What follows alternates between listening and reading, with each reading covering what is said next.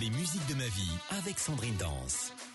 Bonjour tout le monde, je suis ravie de vous retrouver. Soyez les bienvenus en ce dimanche sur Bel RTL, comme d'habitude, pour les musiques de ma vie. Entre midi et 13h, aujourd'hui, on a le plaisir de recevoir Jean-Michel Jarre. Bonjour. Bonjour. Merci beaucoup de nous rendre visite euh, à l'occasion de la sortie de votre livre, votre premier livre. Mélancolique Rodéo. Alors pour le coup, pour un premier livre, euh, vous avez passé le cap des 300 pages. C'est plutôt une sacrée aventure. Oui, c'est vrai, ça faisait très longtemps que j'avais envie de d'écrire un livre. Et j'avais en tête d'écrire un roman. J'ai toujours aimé les mots, j'ai fait une licence de lettres, je me suis intéressé beaucoup toujours à l'étymologie, à la linguistique. Et puis j'ai écrit beaucoup de, textes, aussi de chansons, les mots bleus, les paradis perdus pour Christophe, où sont mhm. les femmes pour Patrick Juvet, pour, pour Françoise Hardy aussi. Et, donc j'avais toujours cette envie d'écrire un livre. Et puis euh, donc j'avais le titre depuis longtemps et aussi l'idée d'aborder une histoire avec des objets, à travers des objets. Et finalement, euh, je me suis dit, euh, à, travers mon parcours, j'ai rencontré des gens tellement euh, extraordinaires et très tellement romanesques, et aussi j'ai vécu des, des, moments aussi très romanesques. Je me suis dit, au fond, pourquoi ne pas faire cette autobiographie? Effectivement, le livre est, euh, parcouru de photos d'objets. Alors beaucoup d'objets euh, qui sont des instruments de musique, mais pas que. Le verre d'eau de votre maman, on en reparlera tout à l'heure aussi. Euh, je voulais simplement vous poser une question puisque nous sommes dimanche midi. Beaucoup de nos auditeurs sont dans leur cuisine, qui est un endroit particulier pour vous, dont vous parlez avec de très jolis mots, parce que pour vous, faire de la musique, c'est un peu comme bricoler dans sa cuisine. C'est vrai, la, cuisine d'abord est, est, une pièce extrêmement importante pour moi en tant que lyonnais. Tout commence et tout finit par la cuisine et pas seulement de dimanche à déjeuner. et, euh, et en fait, il se trouve que mon grand-père, euh, personnage très important dans ma vie, joueur de hautbois, mais ingénieur et inventeur. Son atelier était dans une cuisine parce que l'appartement de mes grands-parents, c'était deux appartements reliés. Et donc, la deuxième cuisine, il avait installé comme atelier, qui était un, endroit, une caverne d'Ali Baba, où il a, inventé le premier Tepaz, l'électrophone, le, le, tourne-disque portable, euh, l'ancêtre de l'iPod, une des premières consoles de mixage aussi. Pour moi, c'était un endroit magique. Et puis, il se trouve que dans la, quand j'enregistre Oxygène, je suis dans un appartement qui aussi a deux cuisines et j'enregistre dans, je fais un home studio, un des premiers home studios qui existait à l'époque, dans cette deuxième cuisine. Donc la cuisine, effectivement, joue un rôle essentiel pas seulement dans ce livre, mais euh, dans ma vie. Oui, vous dites l'avantage euh, suspect à l'époque de la musique électronique, c'est que l'on se suffit à soi-même, tout à la fois euh, que l'on soit luthier, compositeur, musicien, producteur, ingénieur de son propre son, cuisiner dans sa cuisine. Oui, je pense que la, la, musique électronique aussi a quelque chose de particulier. C'est le fait de, de, il y a une approche très tactile et très organique, très le, tout à fait le contraire des idées reçues. Mm. C'est une musique qui n'est pas du tout froide ou robotique. C'est au contraire une musique très sensuelle dans laquelle on, on plonge ses mains, on plonge pour pour pour euh, finalement pétrir le son. Et d'ailleurs, les DJ aujourd'hui sont un peu comme devant leur fourneau, euh, devant leur platine, à, à, à cuisiner des, des, des, rythmiques, des, des boucles, des, des, atmosphères. Et donc il y a, y a, ce rapport très, au fond, très, euh, très manuel, très, très tangible mmh. avec le, avec le son. Vous allez nous accompagner jusqu'à 13h. Ça nous fait vraiment plaisir de vous recevoir euh, sur Bel RTL. Et le premier titre des musiques de votre vie, c'est Richard. Avec le fabuleux Georgia on My Mind, 1957. Pourquoi ce premier choix? Tout simplement parce que c'est le premier euh, 45 euh, tours single que je vais avoir, que je vais acheter avec mon propre argent de poche. Donc forcément ça marque. Et, euh, et ce disque sur la face A, il y a What I Say, sur la face B, Georgia in My Mind, et c'est un c'est un choc pour moi alors que que ça n'a que peu de rapport avec la musique que je fais. Il y a quand même justement cette approche de très sensuelle du son de, de Ray Charles. Et d'ailleurs, les, les, grands interprètes sont des, des, obsédés du son, au fond. Et, et Ray Charles, avant, euh, continue une, une chose que je dont je parlerai euh, au cours d'un autre morceau, c'est le, le, fait d'être capable de s'échapper d'une mélodie, et c'est ça qui, qui donne l'émotion. Et Ray Charles chante comme beaucoup de très grands chanteurs, il se décale par rapport au tempo, par rapport au temps, et aussi il chante un tout petit peu en dehors de la tonalité. Et c'est ça qui peut vous faire dresser les poils sur les bras, comme Edith Piaf, comme David Bowie, comme euh, Um Kalsoum, comme euh, et comme Ray Charles. Um Kalsoum, effectivement, euh, à qui vous avez rendu hommage lors d'un concert que vous avez donné en Égypte, au Caire, les pyramides, où sa photo est projetée. Euh, voilà, une, une, chanteuse aussi qui avait un charisme incroyable. La plus grande chanteuse arabe. On a fait des études. Il y a des études qui ont été faites. Elle avait, elle avait des cordes vocales et, un, et une tessiture plus grande que la cala Et c'était, et je me souviens que ma mère m'a emmené quand j'avais, je sais pas, 10 ans, quelque chose comme ça, euh, voir un concert, le, le seul qu'elle a fait à Paris. Et j'étais tellement impressionné quand je suis sorti, j'ai dit à ma mère, je veux me marier avec elle. c'est mignon. Les musiques de la vie de Jean-Michel Jarre. Et ce deuxième titre que vous avez décidé de nous proposer se raccroche à votre livre. C'est Chet Baker. Oui, ma, mère avait connu pendant la guerre grande, grande héroïne de la résistance. Ma mère qui est capturée trois fois par les Allemands, qui va, qui va s'échapper trois fois. Elle rencontre en prison, quand elle était la première fois euh, euh, capturée par la milice française, euh, une femme très haute en couleur, on va dire, qui s'appelait Mimi Ricard et qui va monter ce club de jazz, le Chat qui pêche, le club de jazz qui va être le plus influent après la guerre euh, en matière de jazz moderne. Et donc il y a des gens là-bas qui, sont comme Archie Shepp, euh, John Coltrane, euh, Don Cherry, Chet Baker. Et ma mère vient voir son ami le dimanche de temps en temps et, m'emmène. Et pendant qu'elle discute, les deux copines au bar, moi je, descends dans le club et j'assiste à, à, aux répétitions de, de géants du jazz dont je n'ai aucune euh, idée de l'importance et je passe des heures là. Et, un jour, euh, c'était l'anniversaire pour l'anniversaire de mes 9 ans, euh, Chet Baker qui est là, qui répète, m'assoit sur le sur le piano droit et joue de la trompette pour moi avec l'instrument qui se trouve à 60 cm de ma, de ma poitrine. Et à chaque fois que je pense à cette idée, à cette histoire, je ressens le, le son, l'air de, de l'instrument sur ma poitrine. Et c'est quelque chose qui, euh, qui a été certainement très fondateur dans mon rapport au son, c'est-à-dire l'effet physique euh, physique et l'émotion qu'on ressent par rapport au, au son qu'on reçoit dans le corps. Mm-hmm. Et il m'a dit une autre chose très importante, c'est qu'il m'a dit, tu vois, ce qui est important dans, dans la musique, c'est la mélodie, mais à condition de savoir s'en échapper. Et c'est une des raisons qui font que le, jazz et, le, et, la musique électronique, bizarrement, ont ce point commun, justement, pour, pour moi et pour celle que je fais, c'est justement de savoir s'échapper de la mélodie et s'aventurer dans la, la quête sonore ultime. Mmh. Et vous dites d'ailleurs que c'était une véritable claque. Hein. Euh, j'ai découvert, euh, c'était une découverte incroyable, une claque de sensualité, d'érotisme aussi, sauf qu'à 9 ans, ce mot, euh, évidemment, ne me vient pas. Et il y a une très jolie photo de lui. Bon appétit hein, si vous êtes à table, bon dimanche à vous et si vous nous rejoignez, Jean-Michel Jarre nous accompagne jusqu'à 13h. Et cette fois-ci, on, vous avez choisi un morceau plus récent, il y a quelques années à peine, je crois. C'est Exit avec euh, Edward Snowden. What may not have value to you today may have value to an entire, you know, population, an entire people, uh, or an entire way of life tomorrow. And if you don't stand up for it,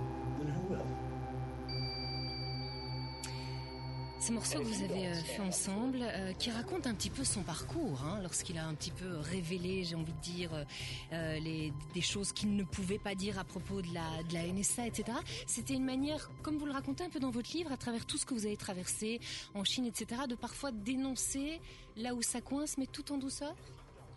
Oui, enfin, été élevé justement par une femme donc résistante qui avait donc qui m'a qui m'a inculqué l'idée de, justement de, cette idée que quand le pouvoir en place génère des actes ou des idéaux qui sont contraires à la communauté, un certain nombre d'entre nous doivent se lever et résister. Et c'est exactement ce qu'a dit Edward Snowden et c'est ce qui m'a touché, ce qui m'a fait penser à ma mère et j'ai eu envie de le rencontrer parce que je, faisais à cette époque un projet qui s'appelle Electronica, qui a, été nommé au Grammys d'ailleurs aux États-Unis, euh, qui était l'idée de collaborer physiquement, c'est-à-dire de me déplacer physiquement, de travailler avec des gens qui sont liés à la technologie, liés à la, musique électronique, mais de manière plus large à la technologie. évidemment, Edward Snowden mm. est vraiment lié, son destin est lié à la technologie. Et, et, donc je l'ai contacté à travers un avocat, enfin bon, euh, dans une dans une histoire que je raconte qui, qui s'apparente un peu à un épisode d'un livre de John le Carré. Et donc je suis allé le voir à Moscou. C'était un fan de musique électronique, il connaissait très bien ma musique et je crois qu'il l'aime bien. Et on a décidé ensemble de faire un morceau qui qui soit donc c'est lui qui a trouvé le titre Exit, euh, sorti en anglais, sortie de route. Et, en même temps, euh, euh, l'idée que ce morceau soit euh, assez techno, assez violent, qui, qui symbolise en fait cette quête ultime pour le big data et l'information, et, que au, au beau milieu, je puisse utiliser sa voix un peu trafiquée pour et qui explique en fait les raisons pour laquelle lesquelles il a fait ce qu'il a fait. Mm. Et pour moi, Edward Snowden est un héros moderne. C'est quelqu'un qui pourrait être candidat au prix Nobel de la paix. C'est quelqu'un qui nous a ouvert les yeux. Je pense que l'Europe devrait être plus courageuse et, et l'accueillir.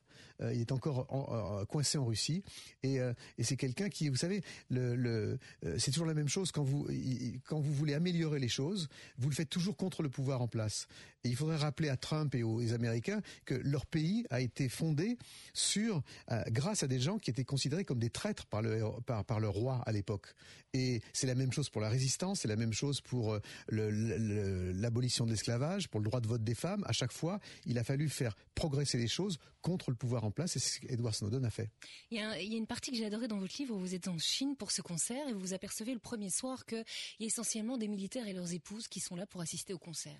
Ça vous plaît pas trop et donc vous avez l'idée euh, d'aller racheter des billets et de les distribuer pour que monsieur, madame, tout le monde puisse venir au concert et vous ressentez une énergie totalement différente à ce moment-là. Oui, c'est l'idée qu'on fait de la musique et merci de poser cette question qui me qui me euh, qui m'implique beaucoup, dans lequel je suis très impliqué. C'est l'idée que en tant qu'artiste, on va dans, des pays qui n'ont pas nécessairement les mêmes libertés que les nôtres, justement pour euh, pour créer le contact avec eux. Et que je pense que moi je suis foncièrement contre toute forme de boycott. Je pense qu'il faut aller jouer dans tous les pays justement où les gens n'ont pas les mêmes libertés que les nôtres. Sinon, on leur applique la double peine. C'est-à-dire que si en plus on les prive de culture, de musique, de cinéma, de radio, de peinture, etc on, procède finalement d'une certaine manière indirectement à une forme de radicalisation, d'aliénation et je pense que la culture et la musique en particulier doit être une forme de cheval de Troie et qu'il faut aller. Je suis allé récemment jouer en Arabie Saoudite en exigeant d'avoir un public mixte de femmes et d'hommes parfaitement mélangés. Et c'était très extrêmement émouvant le premier soir de venir jouer dans un concert en plein air avec 50 000 personnes, avec les hommes et les femmes et les femmes dansant et tapant des mains. C'était extrêmement émouvant de le voir. Et je pense que c'est à ça que sert la musique. Et c'est ça. Et demain, il faut aller jouer en Iran, il faut aller jouer en Corée du Nord, il faut aller jouer dans tous les endroits où les gens ont désespérément besoin d'oxygène. Ça vous bien trouvé. Si vous nous rejoignez ce midi sur Bel RTL, soyez les bienvenus. C'est Jean-Michel Jarre qui est notre invité.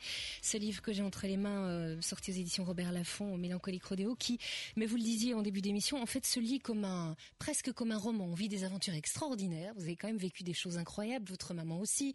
Votre relation avec votre grand-père est très particulière. Votre papa, bien sûr, aussi. Et puis il y a des rencontres comme ça qui se sont faites un peu par hasard et qui ont finalement euh, fait avancer votre carrière et celle de la personne que vous avez rencontrée. J'en parle parce que votre quatrième choix musical, c'est Christophe. Oui. Euh, Christophe, c'est j'ai choisi Les mots bleus, qui est une, une des chansons que, dont j'ai fait les textes et euh, où j'ai collaboré sur ces albums sur le plan de la production, de la genèse. Et j'étais obsédé par cette époque-là par les albums concept, les albums qui ne sont pas seulement une succession de chansons, mmh. mais où justement on peut développer tout un univers le temps d'un vinyle. Et, et, en fait, euh, il n'y avait pas de parolier euh, euh, qui, correspondait à, l'idée qu'on avait, et donc je me suis collé aux, aux mots euh, en, même temps en, ayant une approche sonore justement de, des textes. Et euh, c'est effectivement en même temps une incursion dans la mode, dans, le monde des variétés pour moi, de la pop. Euh, qui, euh, qui a été très constructive sur le fait de, travailler en studio d'une manière différente. Je venais du groupe de recherche musicale qui était euh, avec un, je dirais, des studios beaucoup plus austères. Et, donc ça a été une expérience doublement enrichissante. Et, vous dites dans votre livre qu'il avait quelque chose de, une sorte de héros félinien, parce que vous adorez Fellini. Et donc dans, les personnes avec qui vous aimez travailler, il faut qu'il y ait cette espèce, je vais pas dire d'ambiguïté, mais quelque chose d'étrange, un peu de fascinant quelque part? Eh bien, euh, le, terme, le, titre du livre, Mélancolique Rodéo, et, et illustre justement cet oxymore, moi qui me plaît beaucoup dans la création chez les créateurs, cette, ce, paradoxe et contradiction qu'il y a entre euh, un, côté joyeux ou, positif qui cache une sorte de tristesse souterraine. Et Christophe charrie ça dans sa voix et aussi dans son personnage. Et le personnage que j'ai senti de manière embryonnaire et qu'il a merveilleusement véhiculé plus tard, je pense à avoir contribué à, lui dresser une garde-robe euh, et, au fond de de de de, l'épuiser chez lui ce qu'il a ce qu'il avait de, cette espèce de côté Vitelloni, ce personnage de Fellini, ce côté de de, loser rocker euh, euh, des, des, banlieues de Rome. Et une chanson que j'aime beaucoup que qu'on a fait qui s'appelle Le dernier des Bevilacqua, qui est en fait une sorte de saga inventée mythique d'une d'une famille d'un d'une sorte de rocker un peu Vitelloni comme ça et, et, et c'est ça qui m'a beaucoup intéressé euh, quand j'ai travaillé aussi bien avec des gens comme Christophe que Patrick Juvet, où j'ai fait mmh. des chansons comme Où sont les femmes, Faut pas rêver, etc. Et puis aussi avec Françoise Hardy, puis d'autres. C'est une, une, période de ma vie que j'ai que j'aime beaucoup. Et puis ensuite, euh, j'ai été pris par ma propre carrière de discographique et j'ai moins travaillé avec les chanteurs. Christophe et les mots bleus, petite parenthèse avant qu'on fasse une pause, c'est pour lui que vous aviez eu l'idée de faire installer un piano à l'envers? Oui, en fait, j'étais toujours obsédé quand on parlait du cirque de mon enfance, puisque mes grands-parents eh, donnaient sur la gare de Perrage et le cours de Verdun où les cirques venaient s'installer, qui ont été très fondateurs et une grande source d'inspiration pour moi et, et aussi euh, des, des, des gens de théâtre. J'étais bouleversé par, par euh, une pièce de Bob Wilson qui s'appelle Regard du sourd, qui a été aussi, dont j'en parle dans le livre, qui a été quelque chose qui m'a beaucoup, beaucoup influencé. Ce, ce théâtre sans voix, c'est-à-dire simplement euh, gestuel et sonore. Et j'avais envie pour le premier spectacle que Christophe allait faire, justement de le mettre en scène un peu avec en utilisant des, des trucs de théâtre et de cinéma. Et donc effectivement, j'avais pour une chanson que j'avais faite qui s'appelait Emporte-moi, l'idée d'avoir un, piano euh, euh, que le piano s'envole au sens propre et, qu'on emporte, qu'il emporte le piano au sens propre. Et j'avais travaillé quelques temps avant avec un, un quelqu'un qui vient de nous quitter, qui c'est Dominique Webb, euh, un grand magicien. J'avais fait la musique, du Festival de la Magie. Donc je lui dis, je voudrais, est-ce que tu connais quelqu'un qui pourrait fabriquer un, piano volant? Il m'a, il m'a dit oui, il y a un gars complètement barré dans le Massif central. Tu peux pas le louper parce qu'il a des yeux verrons. Je me souviens, il disait ça. Et en fait, c'est lui qui a fabriqué ce, ce, piano qui était un des clous du, du concert, du spectacle de, de Christophe, à cette époque. Les musiques de la vie de Jean-Michel Jarre qui nous accompagnent, si vous voulez, vous plonger dans, ben, dans sa vie, euh, écrite cette fois-ci, avec toutes les, les, aventures et les personnes incroyables que vous avez rencontrées. Euh, Jean-Michel Jarre, Mélancolique Rodéo, c'est sorti aux éditions Robert Laffont. Le cinquième choix, c'est Oxygène 2. Vous avez fait ce choix parce que ça a été le, finalement le début du Jean-Michel Jarre qu'on connaît aujourd'hui? Oui, puis euh, oui, et puis en, en, même temps parce que euh, souvent on connaît, euh, on résume souvent cet album à Oxygène 4, à, à, mmh. au premier tube, même si Oxygène 2 en est un, un aussi. Mais pour moi, Oxygène, c'était d'ailleurs, il n'y a pas de titre dans les différentes parties parce que c'était un petit peu comme un comme un livre au fond, avec des chapitres différents. C'est en, en euh, deux anecdotes sur Oxygène 2. En fait, ça, ça cet morceau illustre aussi l'importance des limitations dans la création. Euh, il y avait un, instrument qui s'appelait le mélotron, qui s'appelle toujours le mélotron, qui est un instrument euh, avec des, des, des, bandes magnétiques qui correspondent à chaque touche. Quand on appuie sur chaque touche, ça déclenche une, petite bande magnétique de 7 secondes, avec un son un peu, c'est le son fameux de Strawberry Fields Forever des, flûtes des Beatles. Et, en fait, il y avait que 10 notes qui marchaient, le reste marchait pas. Et donc j'ai fait un morceau en fonction de ces notes. Je pouvais pas faire autre chose. Et ça montre, ça explique que les limites peuvent dicter une idée et que les limitations sont bonnes. Et, l'autre chose aussi, c'est euh, le fait que euh, en, faisant, en composant cette, cette, partie-là, je me suis dit au fond, ça serait intéressant de faire euh, de faire des séries dans ma vie. Que j'adore les séries au cinéma, dans les séries télé, et il y a peu de séries, de sequels comme on dit, ou de, oui de séries dans, dans la musique. Et, et je me suis dit un jour, je voudrais faire la suite. Ce que j'ai fait, puisqu'il y a eu en fait jusqu'à maintenant trois parties d'Oxygène L'Oxygène 3 étant sorti il y a deux ans. On parlait de la cuisine qui était un lieu important pour vous et cette deuxième cuisine où vous avez observé votre grand-père bidouiller euh, des instruments. Euh, vous avez vous aussi finalement euh, découvert quelque chose d'assez magique quand vous faites tourner le magnétophone que votre grand-père vous a offert, quand vous faites tourner les bandes à l'envers.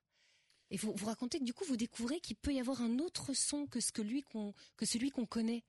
Et c'est un peu aussi le démarrage de, cette aventure. Tout à fait. Euh, c'est vrai que euh, mon, mon grand-père me fait ce cadeau extraordinaire, un petit magnétophone d'occasion Grundig allemand, euh, et j'enregistre tout. Je passe ma journée à enregistrer tout, le bruit de la rue. Mes grands-parents habitaient le, en face de la gare de Perrage, donc j'enregistre le bruit des trains, des cirques qui s'y installent, des bruits des cafés qui sont en, en, bas de leurs fenêtres. Et puis un jour, je passe à l'envers, la, la, bande à l'envers, j'ai l'impression que les aliens me parlent.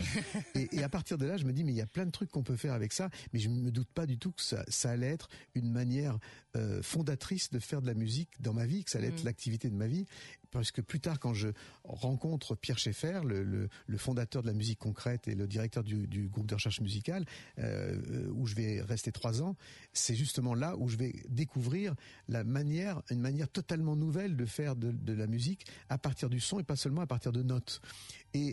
Quand je jouais dans des groupes de rock à cette époque-là, je me disais finalement, cette musique qu'on adore, c'est une musique qui vient des Anglais, des Américains, des Anglo-Saxons. Ils tiennent leur révolution, mais ce n'est pas la nôtre. C'est un petit peu comme si on avait euh, ici en Belgique un Jacques Brel euh, qui vienne de, de Malaisie ou un Stromae qui viendrait de euh, de Chine. Euh, on a, on- vous avez les originaux. Et c'est un peu ce que j'avais. J'étais toujours un peu étonné de voir des, des- les gens de ma génération finalement faire des covers de Ouais. chansons anglaises ou américaines. Je trouvais que c'était une sorte de colonialisme inconscient, de colon, on était décolonisés un peu de la pop. Et, et quand je découvre cette nouvelle manière de faire de la musique, je dis nous tenons notre évolution, nous les Européens. C'est une musique qui n'a rien à voir avec le jazz, le blues, le rock. Et, et si la scène aujourd'hui française, allemande, belge, hollandaise est si importante dans l'électro, c'est parce qu'il y a une vraie légitimité, une musique instrumentale qui vient de notre tradition de musique euh, classique aussi. Et, et, euh, et- donc il y a une, une raison à tout ça qui m'a fait choisir cette voie en étant convaincu que cette musique deviendrait la musique la plus populaire au, au 21e siècle. Jean-Michel Jarre nous accompagne ce midi. Euh, Merci beaucoup d'avoir pris euh, du temps, de votre temps ce dimanche pour nous accompagner. Est-ce que vous vous souvenez du dernier choix que vous nous avez proposé? Non? Non, Parce fait. que J'ai fait avant, j'ai fait avant l'émi- avant l'émission et, euh, et, et dans, dans un ordre euh, qui n'est pas Aléatoire. D'accord. Et donc, euh, et surtout, je l'ai fait à partir de quelque chose qui me tient très à cœur dans ce livre, c'est qu'à la fin de ce livre, il y a une playlist. Exactement ce que j'allais dire. et, et une playlist de 127 morceaux qui en fait c'est est, est la playlist de ma vie et je regrette qu'il n'y ait pas plus de playlists dans les livres.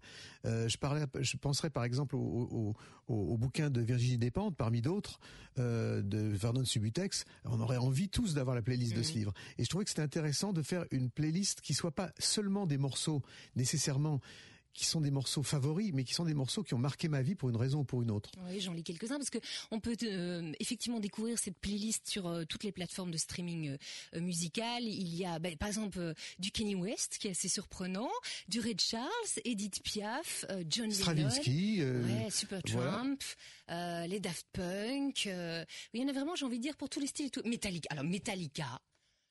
Mais oui, parce que euh, je dire que dans, dans le, euh, moi j'a- j'adore le, heavy metal comme j'adore le, euh, le jazz ou Astor Piazzolla. C'est c'est justement dans une vie on traverse. Enfin, en tout cas, moi j'écoute toutes les musiques et en fait c'est je suis toujours étonné quand les gens disent moi il y a, il y a un genre de musique que j'aime bien moi il y a des artistes que j'aime Mm. bien peu importe les genres et et c'est justement cette playlist que je conseille d'écouter dans l'ordre parce que ça fonctionne assez bien Ah ouais. et de passer de de d'Ennio Morricone à Stravinsky ou à Edith Piaf je trouve que c'est c'est ou à Kanye West ou à Billie Eilish je trouve que c'est euh, que c'est assez salutaire Et on se fera un plaisir de l'écouter. Il y a aussi vos carnets de notes, euh, ceux dans lesquels vous, avez- vous écrivez ou vous avez écrit les paroles des chansons. On parlait de Christophe tout à l'heure. Voilà, je suis à la page des mots bleus ici. Euh, voilà, vous choisissez toujours un type de carnet bien particulier. pour Oui, je, je clôture le livre sur une sorte de d'épilogue qui est un chapitre ajouté qui s'appelle Moleskine et parce que j'ai toujours euh, travaillé avec euh, ces, ces fameux petits carnets qu'on connaît avec la- l'élastique qui ferme le livre et on ne sait pas que c'est c'est c'est pas du tout un euh, quelque chose d'anglo-saxon mais ça a été créé à Tours en France et en fait Moleskine qui veut dire peau de taupe en anglais est un est un nom qui a été euh, inventé par Bruce Chatwin cet écrivain anglais euh, qui a écrit un chef-d'œuvre qui s'appelle The Songlines, les, les, les chants de la terre à propos des aborigènes, et qui se baladait avec ce carnet, qui est devenu en plus mythique, puisqu'après c'est devenu le carnet d'Hemingway, de Picasso, de tas de, de tas de gens. Et donc euh, c'est un, un, un objet supplémentaire qui me tenait à cœur et j'avais envie de partager ça avec euh, avec les lecteurs. Et ce, ce livre, vous avez la gentillesse de dire qu'effectivement il a une forme euh, romanesque. C'est justement ce que j'avais envie de faire. J'avais envie que cette que ce, ce livre puisse se lire comme une sorte de page turner de roman. J'adore les j'adore les livres et j'avais envie justement d'abord de me faire plaisir et j'espère que ce sera le cas pour les lecteurs. 1973, Live and Let Die, Paul McCartney, le dernier choix musical des musiques de votre vie. Jean-Michel Jarre, rapidement avant qu'on se quitte parce que les infos de 13h arrivent. Pourquoi ce choix? Très rapidement, deux raisons. La première, c'est qu'il y a des musiques que vous écoutez quelquefois qui vous rendent jaloux. Je trouve que ce morceau est une, est une perfection. J'étais extrêmement jaloux quand je l'ai entendu. Et l'autre chose, c'est que je l'ai rencontré, euh, je l'ai rencontré à un certain moment, et il m'a, il m'a dit que, que à l'époque où il tournait avec son groupe Wings après les Beatles, sa, tournée américaine, il écoutait Oxygen Equinox en, boucle dans le groupe. Et, euh, et il me dit, on était, on, on a, on a plané pendant toute la tournée. Ce qui voulait dire ce que vous comprenez que ça veut dire. Et pour euh, et donc j'étais extrêmement flatté que l'auteur de Lucy in the Sky with Diamonds euh, ait, ait- ait- ait, euh, vécu à peu près les mêmes choses en écoutant ma musique. Oui, et j'en profiterai avant qu'on se quitte. Je suis allée fouiller chez mon papa, j'ai ressorti ce vinyle euh, Equinox, voilà, dont je me souvenais très très bien parce que je l'ai écouté et qui m'a dit s'il te plaît, fais-le signer pour moi. Je l'ai écouté en quittant Bamako, j'étais dans une Jeep parce que l'avion que je devais prendre s'était craché et c'est le, le chauffeur de la Jeep qui avait la cassette et j'ai découvert ça sur les pistes en quittant Bamako, euh, comme quoi vous étiez partout, tout le temps. Oui, c'est, c'est, je suis heureux de terminer ce, ce, ce, cette conversation avec cet album parce qu'il se trouve que mon dernier album Equinox Infinity est la suite de cet album que vous allez me faire signer. Eh ben voilà. Merci beaucoup Jean-Michel. Merci Jarre. à vous.